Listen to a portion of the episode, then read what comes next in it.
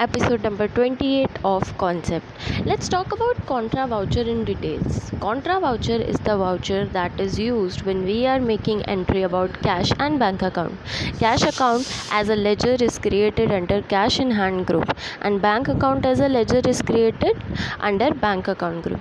If cash is deposited in bank account then we make an entry in contra voucher. If cash is withdrawn in bank account then we make an entry in contra voucher and when check of one bank account is deposited into other bank account then we make an entry in contra voucher stay tuned for more episodes